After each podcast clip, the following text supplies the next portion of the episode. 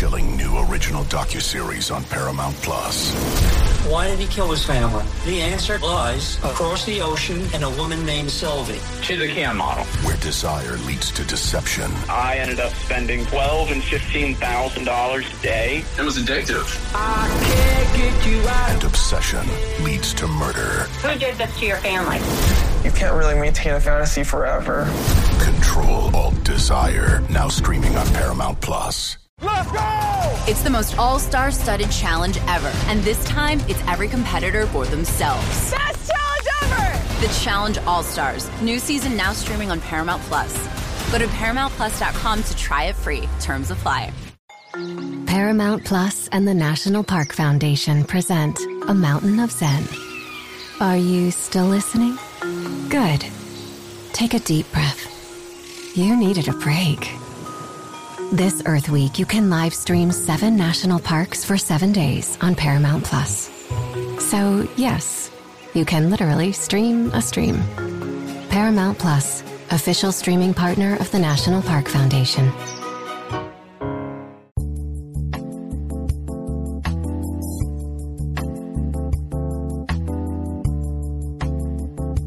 You're hanging out after hours with Matt Anderson, presented by Inside the Gamecocks.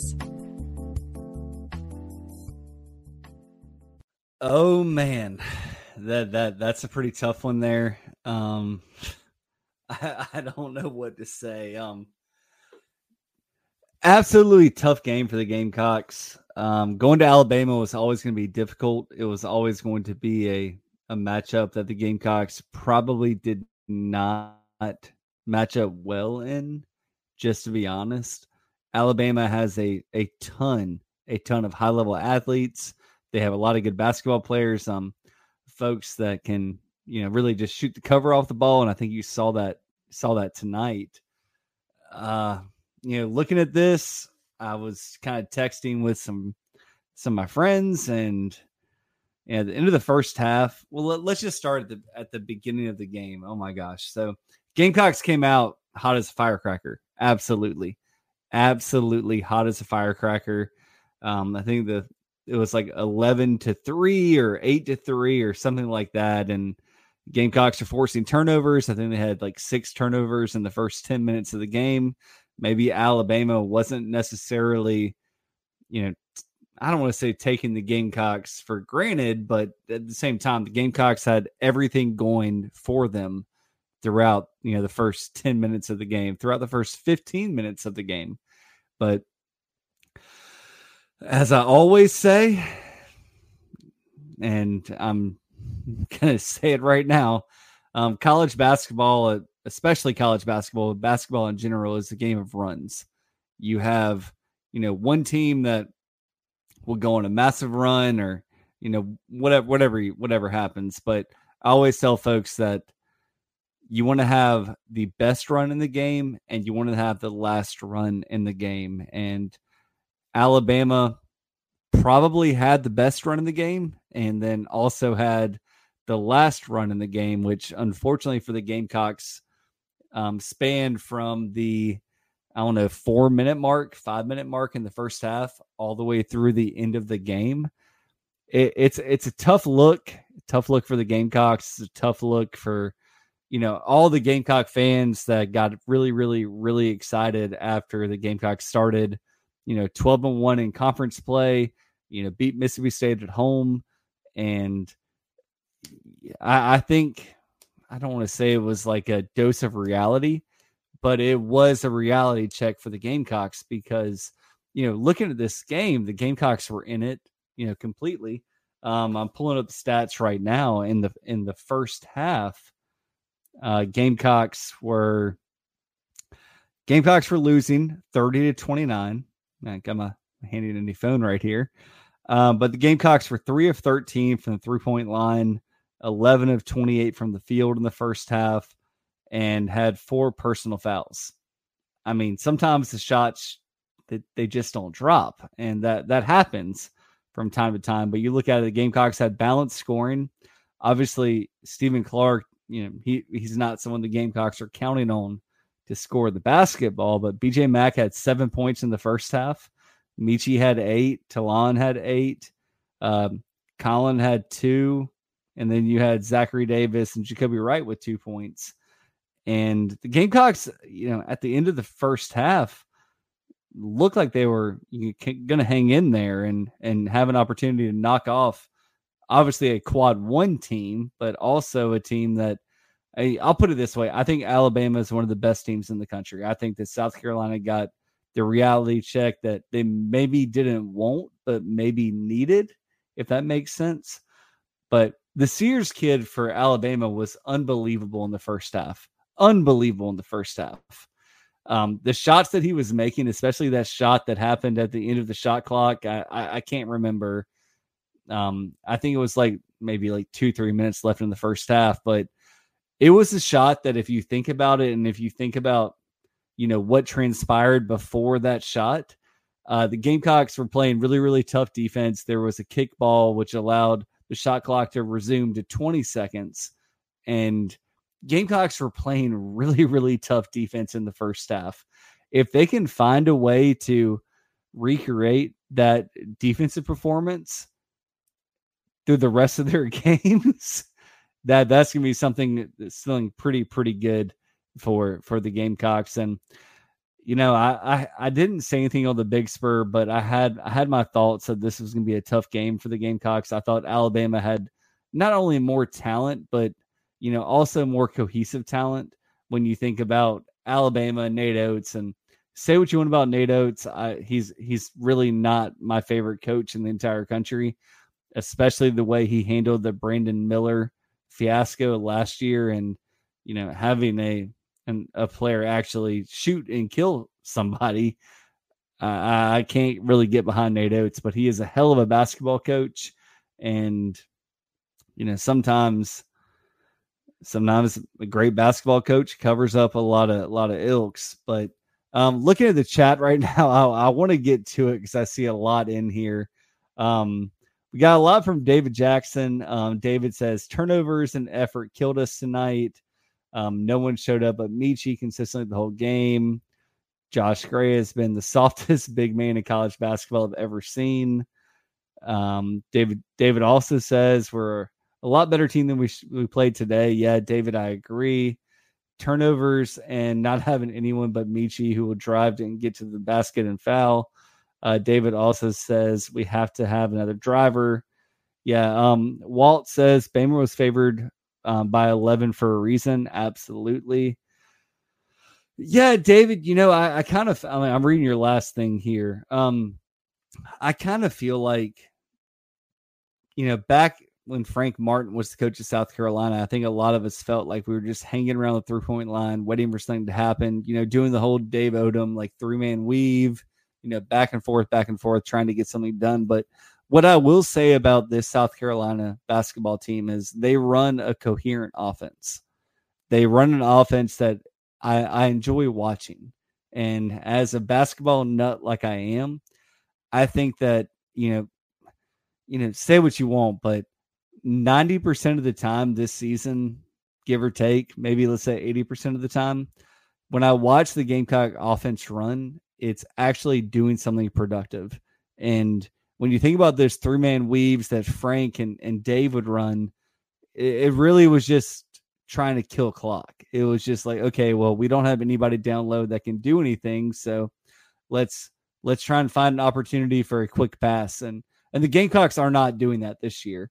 I think that the biggest issue the Gamecocks had today was, and it's going to sound really really weird, but they they forced a number of turnovers from Alabama to start the game.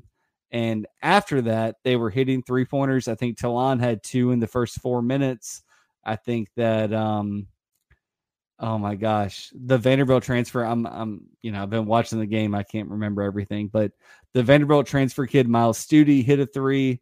And at that point, it looked like the Gamecocks were, you know, finding their shot, which is also difficult when you think about um, going to a road environment, you've only had one shoot around, you really haven't felt their rims, felt their court, you know, seeing what the depth is like in front of you and behind you. I think that the Gamecocks started out as well as they possibly could. I think that Alabama had some uncharacteristic turnovers that they normally would not have.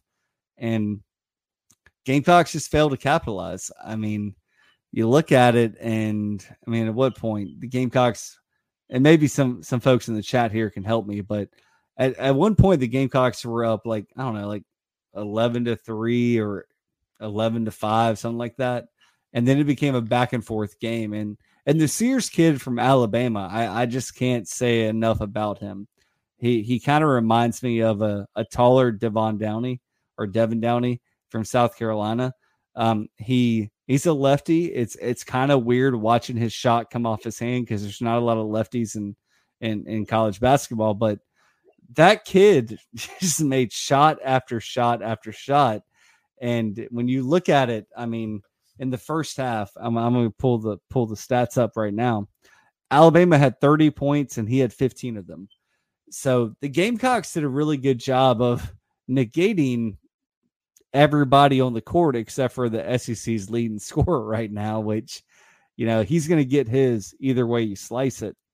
But I heard the announcers say, like right before halftime, or maybe coming out of halftime, that it would be ideal for the Gamecocks to just cover that guy and and make Alabama's other players make shots. And and that's exactly what happened. When you look at the game, exactly exactly that happened. I mean, uh, the Sears kid had 15 points at halftime, half of their points, and I think he finished with 20. So the Gamecocks always had to be weary of a run from Alabama. That's what Alabama is. Alabama is a team that's going to have, you know, potentially the the best run and the last run in every single game. If you look at the teams they played this season, yeah, they they had five losses, but if you had given the Gamecocks that same schedule, I would I would wonder if they would have more than five losses at this point so far. Um, you know, one of the things that I've been watching for a couple games now, and and I hate to, and I don't want to get into each individual player on, on the team. I think that's just not fair to the player, not fair to Lamont Paris. But one of the things the Gamecocks need to find a way to do is to figure out what to do with BJ Mack because BJ Mack is a player that we know was pretty great in the SoCon.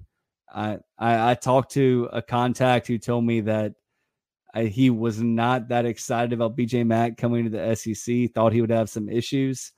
I went to the Garnet and Black Madness and watched him for the first time in person. And yeah, he was he was nursing an injury, but I'm getting very very worried about BJ Mack. Um, BJ he finished the game two of nine from the field, one of three from three point line. He had a big three that kind of like kind of set the tone for the Gamecocks early, but he finished with seven points and he had six rebounds. And that's one thing I will give BJ credit for. He does find a way to get to to get some rebounds, but I watched him tonight try and back down um, Sears from Alabama. And BJ Mack's, six foot eight, six foot nine, six foot seven, somewhere around there. And he backed him down and immediately got stripped. And then I saw BJ Mack multiple times, you know, try and back somebody down and throw a careless pass that turned into a turnover. I think that the faster that the Gamecocks can get um, Collin Murray, Collin, Collin, Collin Murray Boyles um, up to speed is going to be better better for the Gamecocks because – uh, BJ Mack doesn't have the quickness that the Gamecocks need at that, you know, like flex forward position, flex four position. So to get Collin back, and Collin had some some really nice plays that probably were not featured when we when we just watched the game live. But I remember one time there was like an alley oop thrown, or not maybe not even alley oop, but just a lob thrown, and and Collin just threw his big paw up and brought the ball back down and then laid it up that's what the Gamecocks need. And I think that's what the Gamecocks were expecting in the offseason. Um, Collin's still got to work on his body. He's still got to work on his conditioning. He he's strong as an ox, but he's got to figure that out. Um, looking at the rest of the team, I mean, you know, Stephen Clark, he's a kid that that gives you everything he has when he has the opportunity to give it. Um, he's not in the game a lot. I think tonight that he he was brought back into the game to try and stabilize the Gamecock defense, especially, but he's also really good at getting offensive rebounds. And Stephen Clark did that um, a couple times tonight. Uh, BJ Mack, we talked about him. Myles Stute, um, golly, I'm looking at the box score. He was 0 for 3 from the field and 0 for 3 from three, zero points, two turnovers, and one foul. Yeah, Myles has got to be better than this, but there's a reason that Myles is on the transfer portal. Um, Meechie had 16, Ta'Lon had 10, Ta'Lon had, um, let's see, one assist and one turnover. That's going to hurt his assist turnover ratio. Uh, Collin had four points, but the Gamecocks have got to find a way to get more production from their their post game. Uh, they they just have to do it. Um, I don't know where it's going to come from. I think that Alabama was a a very very big test for them, but at the same time, like they're going to have to deal with this in the SEC this year. I would say that you know you look at Alabama, Tennessee, Kentucky, uh, Auburn. That's probably the top four in the SEC right now. And the Gamecocks went into Tuscaloosa and kind of just faced a Goliath that they might not have been ready for right now. Um, looking at the first half, Gamecocks were losing 30 to 29 at halftime. Alabama scored 44 points in the second half. The Gamecocks scored 18. Um, if you score 18 points in, in the second half on the road, it's it's never going to get the job done. So I I I, get I guess I'll just say the Gamecocks learned a valuable lesson, a very very valuable lesson. And looking at the schedule going forward, the Gamecocks yeah, I, I sorry. Let me let me go back to the chat right here. So um, David has some really good points. Um, David says Missouri is going to be a tough test um, this weekend. Absolutely, Missouri is a good basketball team that probably has more raw talent than the Gamecocks have. Um, and it's another road game, so you know, see what the Gamecocks do. Um, Will said BJ was so good at the beginning of the uh, beginning of the year. It's frustrating frustrating to see him regress. Yeah, Will, you know, with BJ, and I hope that he he does a better job. But there's a big difference between the level of competition he was playing before and the level of competition he's playing now. Um, I went back and looked at some of BJ's stats versus Power Five teams. Um, when I had a you know a contact that told me that you know don't get your hopes up for BJ Mack and and we'll just see. I mean, BJ had the stroke to start the season. I think that that Lamont runs an offense that allows BJ to, you know, take shots from the outside, use his big body in the post on defense. But if the Gamecocks feel like they need to lean on BJ Mack in the post, I think it's going to be a disaster. Um, Will said that Vandy almost beat Alabama, though. Yeah, um, so Vandy has had a kind of tough start to their season. They had numerous players injured when when they were losing a couple of the games they probably shouldn't have. Um, and Alabama's a streaky team. I mean, Alabama was in in control of that game early and let let Vanderbilt creep back in. So I wouldn't look too much into that. Will um, Vandy is probably going to be a tough. They're a quad four game the rest of the way, but I think that Vandy's going to be a little bit better in the SEC than they were in the non-conference. Uh, Craig says could could see this kind of night coming. Bama is really good. Um, Meechie can't do it all. Yeah, Meechie can't do it all. And at the same time, I think that, like I said earlier in this show, at at some point it seemed like every single player on the Gamecocks offense was trying to force a shot. And I remember it vividly. I remember the Gamecocks were down by like, I don't know, like 12 or 13, maybe 14 points. And um, Benjamin decided like he was just going to bang in the post and, and throw up a shot that, you know, careened off the backboard and off the front rim. And it, it just seemed that at some point in the second half, the Gamecocks lost their identity. I think that a lot of the Gamecocks felt pressure to try and keep up with Alabama. I mean, I don't know if you guys have ever played poker, but you know, you get up a little bit and then you think that, well, it's my night. And if you've ever been to Las Vegas, it is not your night. Take your winnings when you can take them. And, and I think that's what the Gamecocks did tonight. I think the Gamecocks simply thought that they could go shot for shot for Alabama, and and they unfortunately just cannot do that.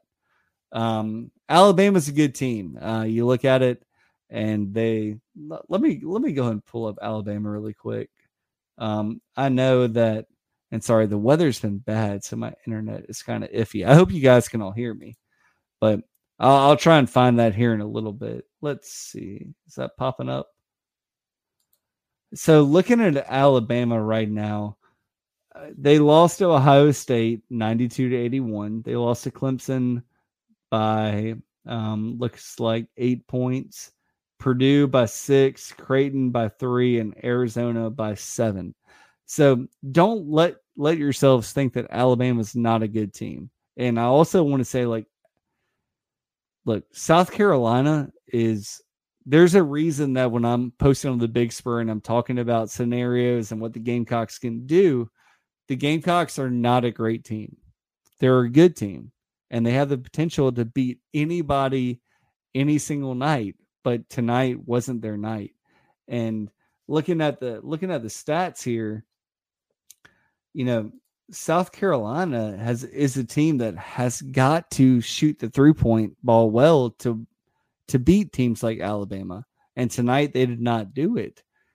And I I, I just don't know what else to say. I'm trying to be as honest as possible. I've said from the beginning of the season that the three point shot is the great equalizer in college basketball.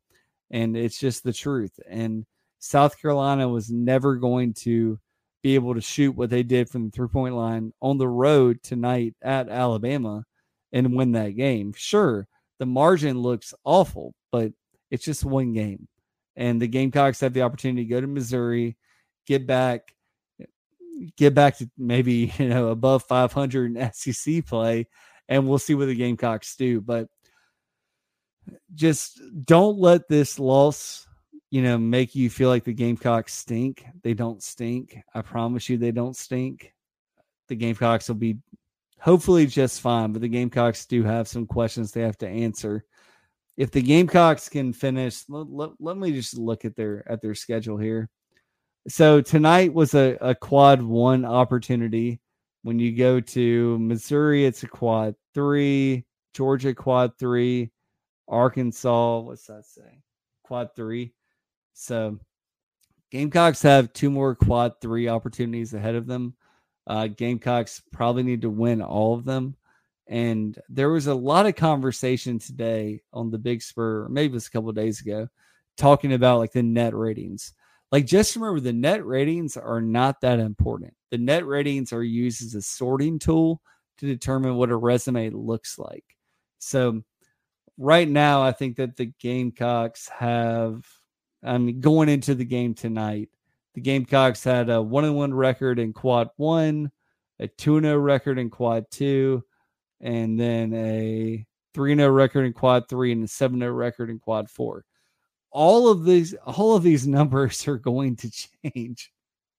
So just like when the Gamecocks lost to Clemson, it, it, it's actually kind of similar. The Gamecocks had, I don't remember, it was like eight or nine, 10 point lead at Clemson. They had an early lead against Alabama tonight.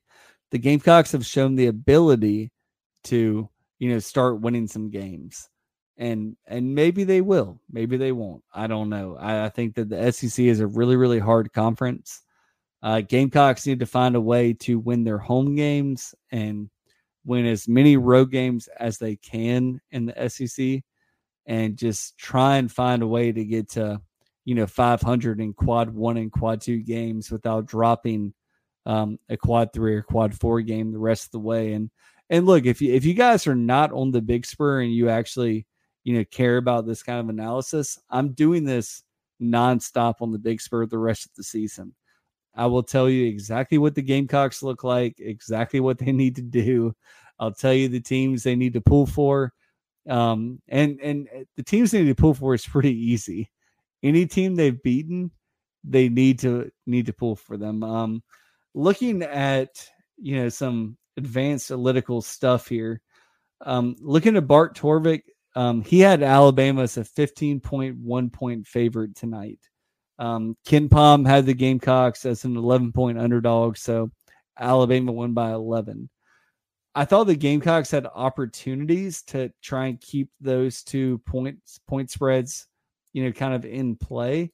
It it didn't happen because the Gamecocks lost 74 to 47, but this is the type of opportunity that as long as it happens early in the season, the Gamecocks will have the opportunity to rectify this loss. Um, with that being said, I kind of want to look through the chat box. I, I see a lot of a lot of conversation happening. Um, let's see. Yeah, so uh gosh. Yeah, Craig said that Meechie can't do it all. We talked about that. David talked about our guards. Yep.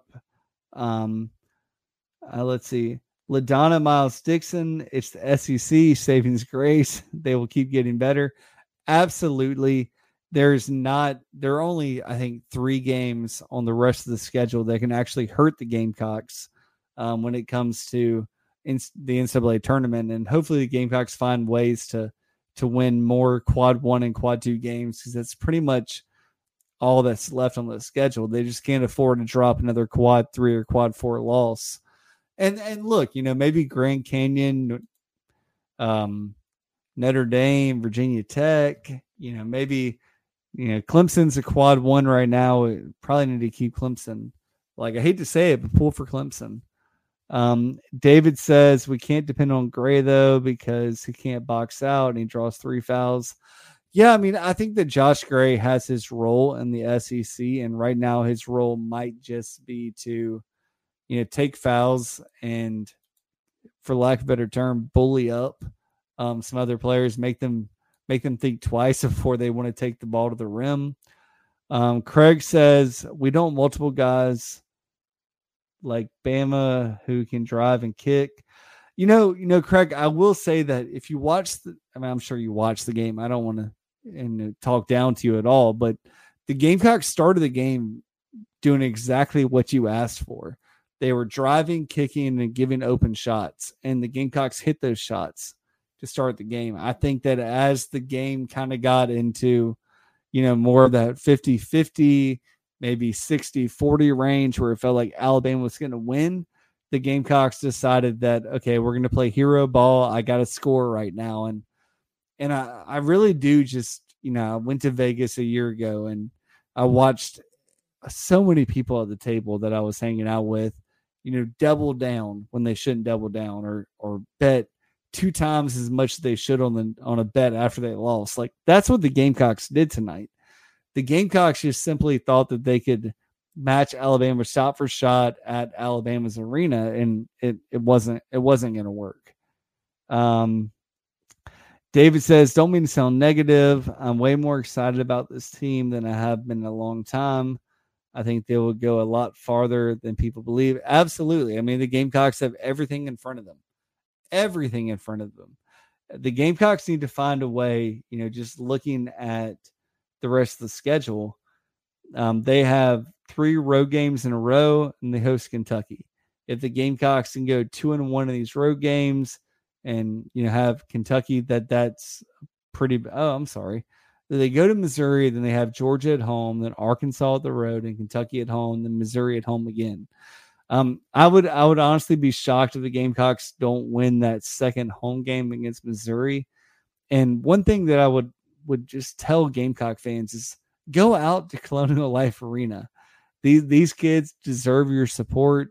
Yeah, they lost their second game of the season on their road and it was ugly, but don't give up on them. Like just please don't give up on them. I've watched enough basketball in my entire life and played enough basketball to know that these kids are they're good. They're, they're actually pretty good. Um so so looking through here, I mean the Gamecocks have a couple of you know quad three, quad one, quad one A. One A, what that actually means is that the Gamecocks will have a it's like the upper upper echelon of a quad one opportunity. So that's that's basketball. If you guys have more questions, just let me know. Um, yeah, Craig. Um, I was not able to go on Saturday. I wanted to. I went to the the FAMU game and took my wife, and it was a lot of fun. I think they should do the the free popcorn and free soda and free water every opportunity. But um, let's see. David says Gamecock men's had over eleven thousand for the season opener. absolutely, and that that's huge. That's absolutely huge. Um, MTV's official Challenge podcast is back for another season. And so are we. I'm Tori Deal. And I'm Aneesa Ferreira. The wait is over, guys. All Stars 4 is finally here. And this season takes it to a whole new level old school legends, modern power players, and ex lovers are all competing in Cape Town, South Africa for the prize of $300,000. And we're going to be right here along with you fans, covering every episode on the podcast. Listen to MTV's official Challenge podcast wherever you get your podcasts. The baseball season is in full swing, which means you need to listen to Fantasy Baseball Today, part of the CBS Sports Podcast Network. Join Scott White, Chris Towers, and me, Frank Stampfl, every weekday as we recap every player from every game. We'll talk waiver wire ads, drops, players to trade for, prospects who could make an impact, and everything in between. Make sure to download and follow on Apple Podcasts, Spotify, the Odyssey app, and everywhere else podcasts are found.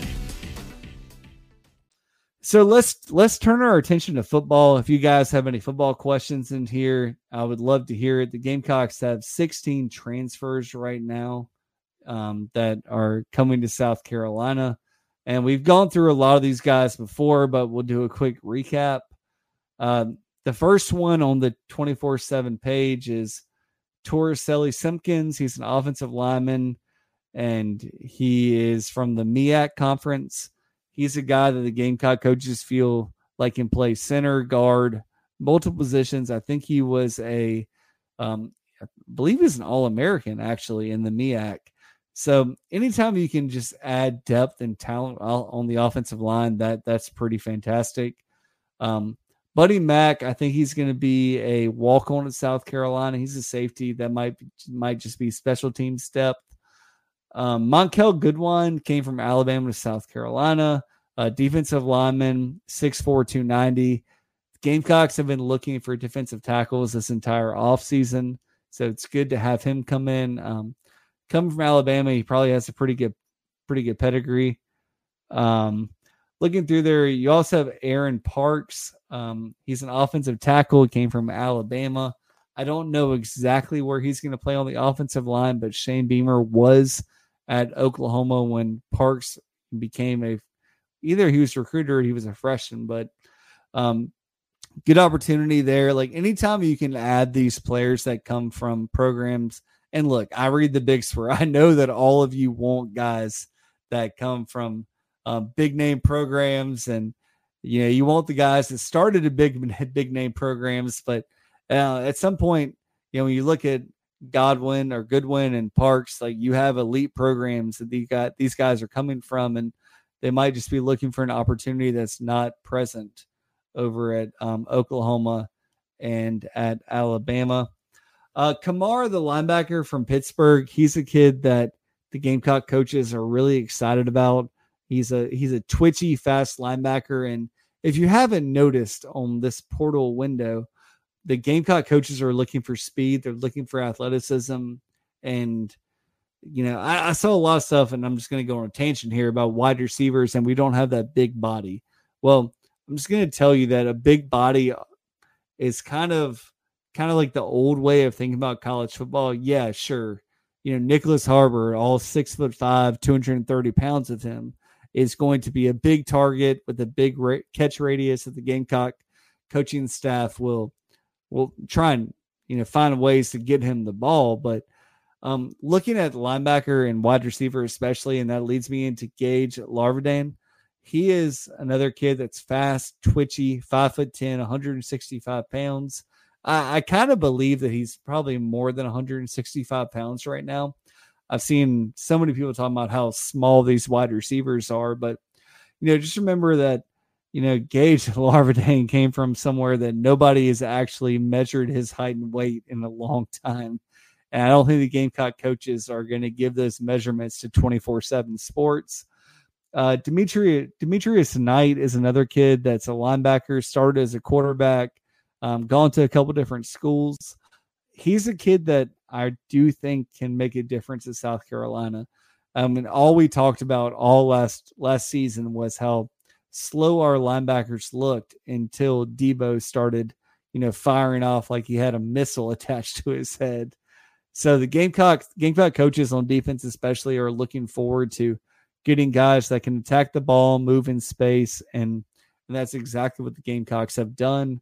Um, Amari Huggins Bruce is a wide receiver from Louisville. Um, quick twitch. I mean, a lot of people say he's like a Marion Brown. We'll see. I think that he has a little bit, little bit more potential than a Marion did. Jared Kilgore, you already know that bloodline. Uh, play quarterback in high school, can kind of read an offense as he's playing in the secondary. Excited about him. Brady Hunt. And guys, if you're joining the show for the very first time, um, you probably already heard this, but Brady Hunt is a kid that I always, I, I shouldn't say always, I liked when I saw him on film because he's a guy that just turns up field and just starts moving piles and, and running forward. And Gamecocks had to stave off Texas A&M for him. He's a he's a guy that the Gamecock coaches are excited about, and you know all we can hope for is that he feels that kind of like Trey Knox. Uh, if you guys remember, Trey Knox was a kid that you know had a lot of stats to Arkansas. Great, great kid, hard worker, everything you'd want in a in a transfer. But he would always fall backwards, or he'd always kind of fall sideways. Uh, Brady Hunt is not that guy. Brady Hunt's a guy that is looking to get every yard he can every time he catches the ball. And I think that him and Joshua Simon are going to pair very, very well together. Uh, Kyle Kennard, defensive end from Georgia Tech. He had four sacks in the game this year. Obviously, that's hard to do. Uh, we'll see, but you know, Gamecocks needed more talent on the defensive inside, both defensive insides uh, of the ball, and just getting more pass rush. Um, Jawarn, Jawarn Howell, Jawarn Howell. I got to figure that one out. Um, tough kid from South Carolina State. Gamecocks are really excited for him. Raheem Sanders, obviously, everyone knows what Raheem has done at the SEC level. DeAndre Jules from Pittsburgh, um, big kind of just you know just road grader in the middle of that defensive line. Gamecocks are really happy to have him. Um, one of the things the Gamecock coaches wanted to do was to find more opportunities for defensive linemen to get rotated in, and they just didn't feel like they had the depth they needed this season to keep keep legs and bodies fresh. Oscar Adaway, North Texas running back, Gamecocks have flipped that room. I'm pretty excited about him. And then Jared Brown, we talk a lot about you know Juice Wells and what he did coming from James Madison. I can't say that Jared Brown's going to do that. I hope he does, but he is a guy that can be on the outside, inside. He's quick twitch. He can return punts. He can take a screen to the house, and we'll see what he does on the SEC level. Uh, Gamecocks obviously lost some guys. You know, we talk about the Mitch Eaters, the Juice Wells, the Pup Howards. Um, Pup Howard is a kid that, you know, I've, I've talked to a lot of my you know contacts about him. He's he was kind of a kid that came in in between linebacker and defensive line when he came to college, and a lot of that didn't really change. So he's a guy that you know at linebacker he needed to be faster. At defensive line, he needed to be stronger and more quick twitch. I, I know he's going to Florida, and I know a lot of people are upset because Pup was a guy that was kind of like the ringleader of the recruiting class at South Carolina, um, you know, two two classes ago. But I, I think that the Gamecocks have done enough at linebacker to replace that talent, and especially when you think about defensive line as well. You'd rather have two or three guys at each position that can fill that void. Um, you know, Juice, we've talked about Juice a lot. He's going to Ole Miss. Ole Miss seems to have every wide receiver in the country committing to them. I, I don't know what's going to happen with Juice. I think that Ole Miss is going to be pretty good. I think that you know they're going to come to Columbia this year, and and hopefully the Gamecocks are, are in an opportunity to knock them off. Uh, Mario Anderson, we talked about him. He went to Memphis.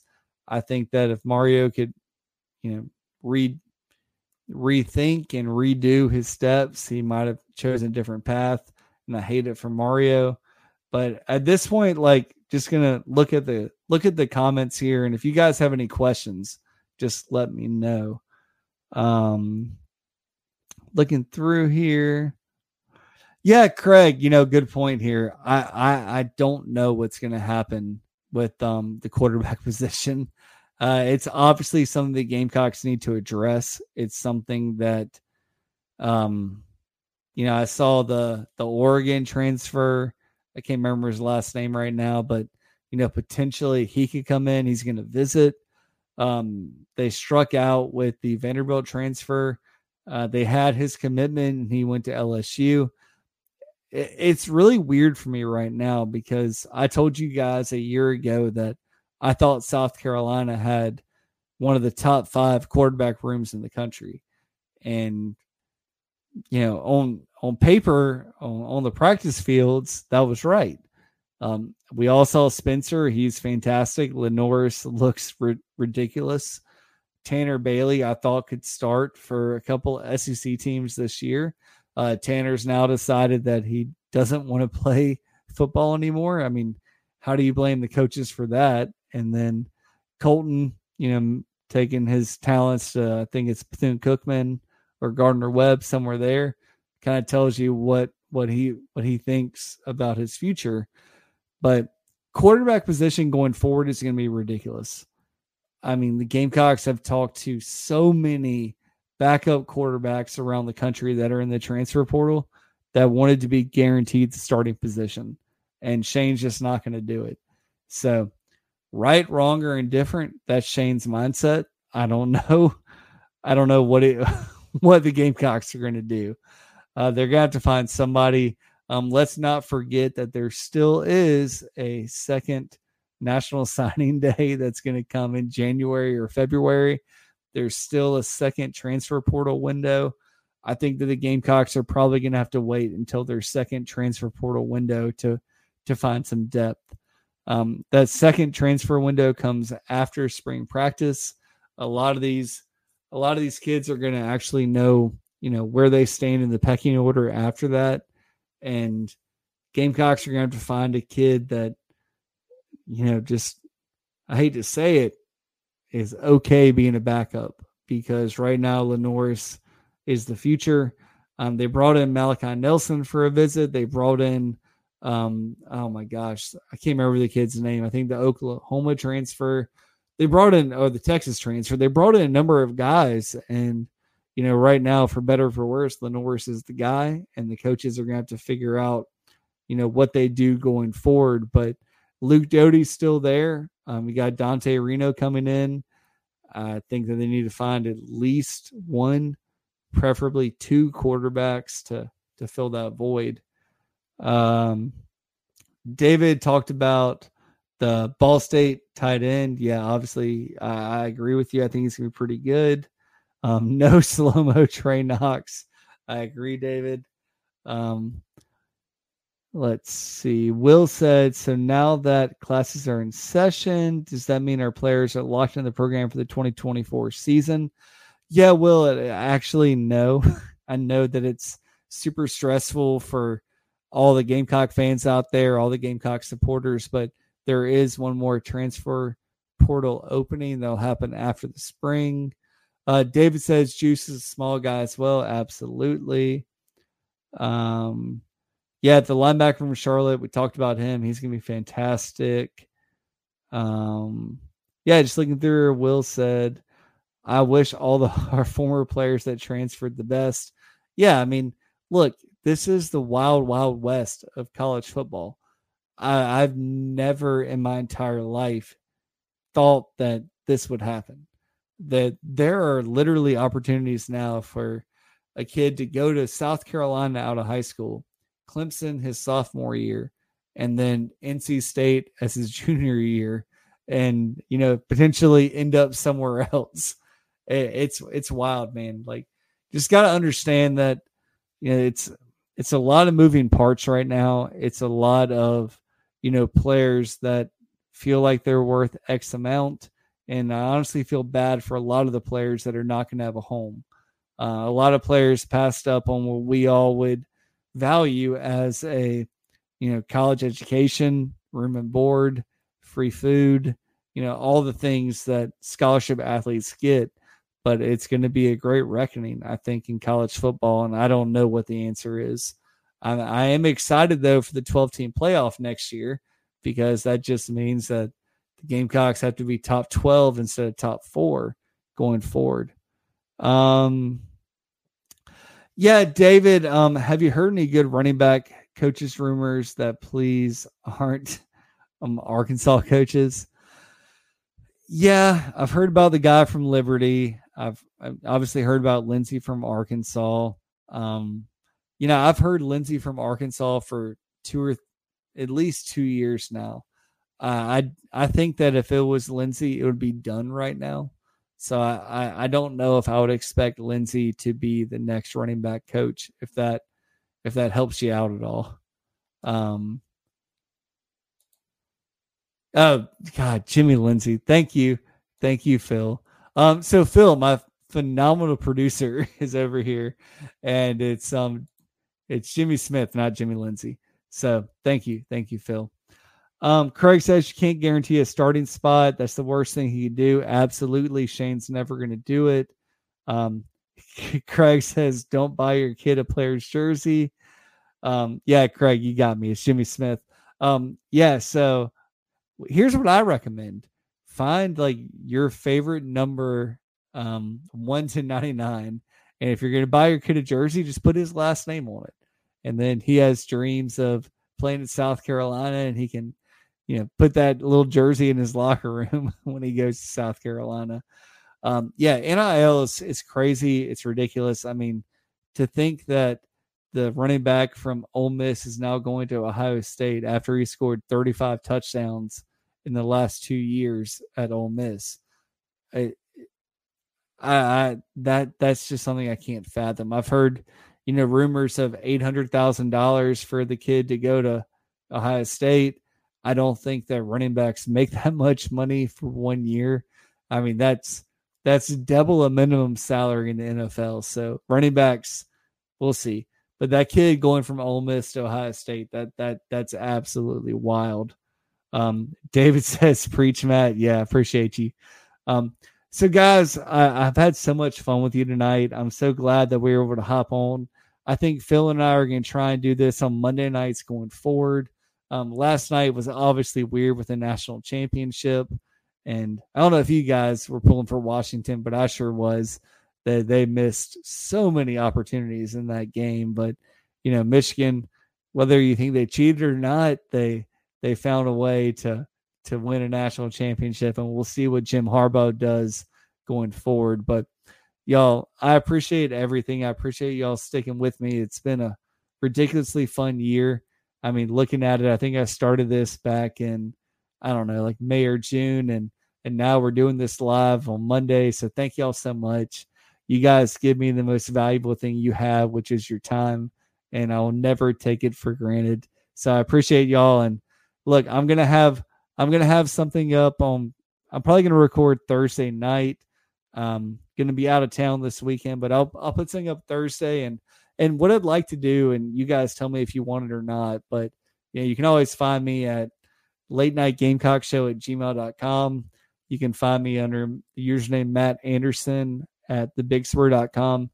And then um, I have late night Gamecock show on Twitter um, I still got to get better at checking that, but it's L the number eight T E N I T E Gamecock Show at at um, Twitter. So hit me up. But uh, what I'm going to try and do is kind of go through the Gamecocks paths to get the NCAA tournament on Thursday. It should be a fun show. It's one of the things that I enjoy, you know, doing more than anything else is looking at bracketology. And anytime the Gamecocks are involved, it, it really is exciting. So again, I thank you guys for listening um, on the podcast. I, I appreciate you guys for sharing your comments with me tonight. And, you know, we'll do it again soon. We'll do it next Monday. And I thank y'all so much and hope you have a great evening. Oh, by the way, um, by the way, before I leave, I'm gonna have some more prints up back here. If if you guys have watched this show for a while, you know that I've changed rooms in my house. So I'm gonna have some more Gamecock stuff. I got Williams-Brice, I got the flag. I'll figure it out. But um, appreciate you guys so much and hope you guys have a great rest of the week. Let's go. Let's go Gamecocks against Missouri. Talk to you soon. Bye.